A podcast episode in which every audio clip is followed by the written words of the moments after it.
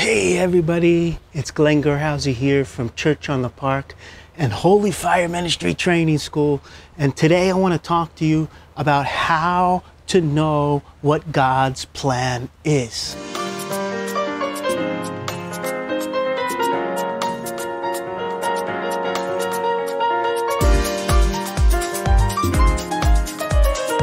How can you know what God's plan is? And I want to sum up God's plan in one word. I want to sum it up with just one word so that you can understand what God's plan is, what, his God, what, what is God's plan for you, and uh, how you can walk in that plan. And this brings me to Jeremiah 29 11. And I want to I want to read it to you in the Hebrew because I want to bring out some Hebrew insights from Jeremiah 29 11. Most of us will know the verse. God is saying, For I know the plans I have for you. But what is uniquely revealed when we go back to the original, when we go back to the Hebrew? So here is my uh, Hebrew memory card uh, I did this one this week, Jeremiah 29 11. I'll read each line and then I'll translate it for you. Ki anoki yadati et hamachshavot. For I know the intricate plans, asher anoki choshev, that I have woven alechem for you, neum Adonai, whispers Adonai. And then it goes on to say, Machshavot Shalom Velo Lara'ah. Intricate plans for shalom. Shalom. What is this word shalom? So God's plans are for shalom. That is his goal. Shalom. And shalom's the word that many of us know is often translated as peace peace. But the word peace, when it's translated in the Bible, has a, a much deeper, fuller meaning to it. I'll get to that in a second. So it says here, Shalom velo la ra'ah.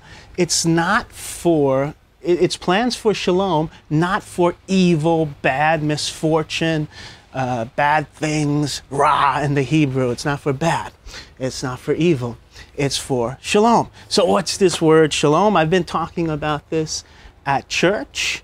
Jesus came to his disciples when they were in fear and he said, Peace be with you. Shalom lachem. And then I've been talking about it at Bible school because at Bible school we're talking about writing your life blueprint. What's your life blueprint? What does God want to do in your life? How does He want to build your life? So we've been talking about that. And so here I have something that I often do is take a word, a Hebrew word, here's shalom, and then make a word map out of it. And here are some of the words that uh, shalom is translated as peace, friendship, prosperity. Now, especially, shalom means soundness, entirety, intactness, completeness, and wholeness. At the heart of the word shalom is completeness and wholeness. And this is what God's plan is. God's plan is for shalom. It's for completeness, wholeness, soundness in our lives. He wants shalom in us. That's where it begins. He wants shalom in our families, in our homes.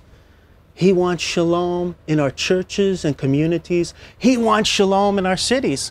And he teaches the, the people, the Israelites, in Jeremiah 29, that they should pray shalom for the cities that they are in. Whatever city they're in, they should, they are to intercede for shalom because if that city knows shalom, welfare, uh, peace, wellness, then they'll know wellness too. And even though it's in Babylon, God still wants shalom in Babylon. And we are the carriers of shalom. We are the carriers of peace. So here, this word is meaning health, wellness, completeness, shalom. The rest of the verse goes on, uh, Jeremiah 29 11. Latet lachem acharit vetikva. So he wants to give them uh, a future, a successful future, and a hope. So God's plans are for a glorious future and a hope. Now, how do you apply this in your own life? If you're a father, God wants you to bring shalom to your wife and children. If you are a mother, God wants you to bring shalom to your children. If you have a husband, there's a lot of single moms. God's plan still is for you to bring shalom to your home. If you're a worker, God's plan is for you to bring shalom. His will is for you to bring shalom into your workplace. God's will is for you to bring shalom into your community.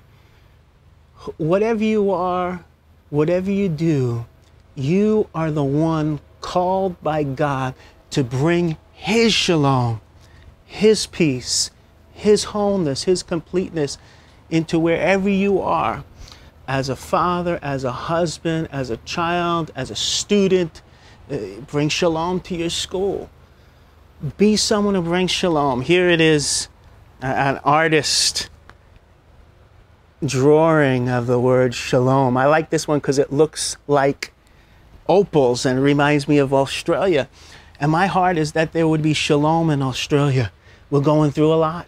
We've been going through a lot floods, fires, drought, all this stuff. But God wants to bring shalom. So I speak shalom over Australia. And it all begins in us. God wants shalom in our minds, in our hearts, in our bodies, in our emotions. So right now, I want to pray for everyone that you who are listening, listening to this would know shalom in your lives. That whatever your uh, place is in this world, that you would be a shalom bringer, a peace bringer. And I pray this, Father, for each one in Jesus' name. Amen. God bless you. This is Glenn Gerhauser. Check out BrisbaneFire.com. Come and worship with us on Sunday, 10 a.m., where we meet in the inner city of Brisbane. You can find out at BrisbaneFire.com. Check out the full message that I shared on this. Uh, you can find a message called The Power of Peace, as well as check out the rest of our ministry and subscribe. God bless you. Have a wonderful day.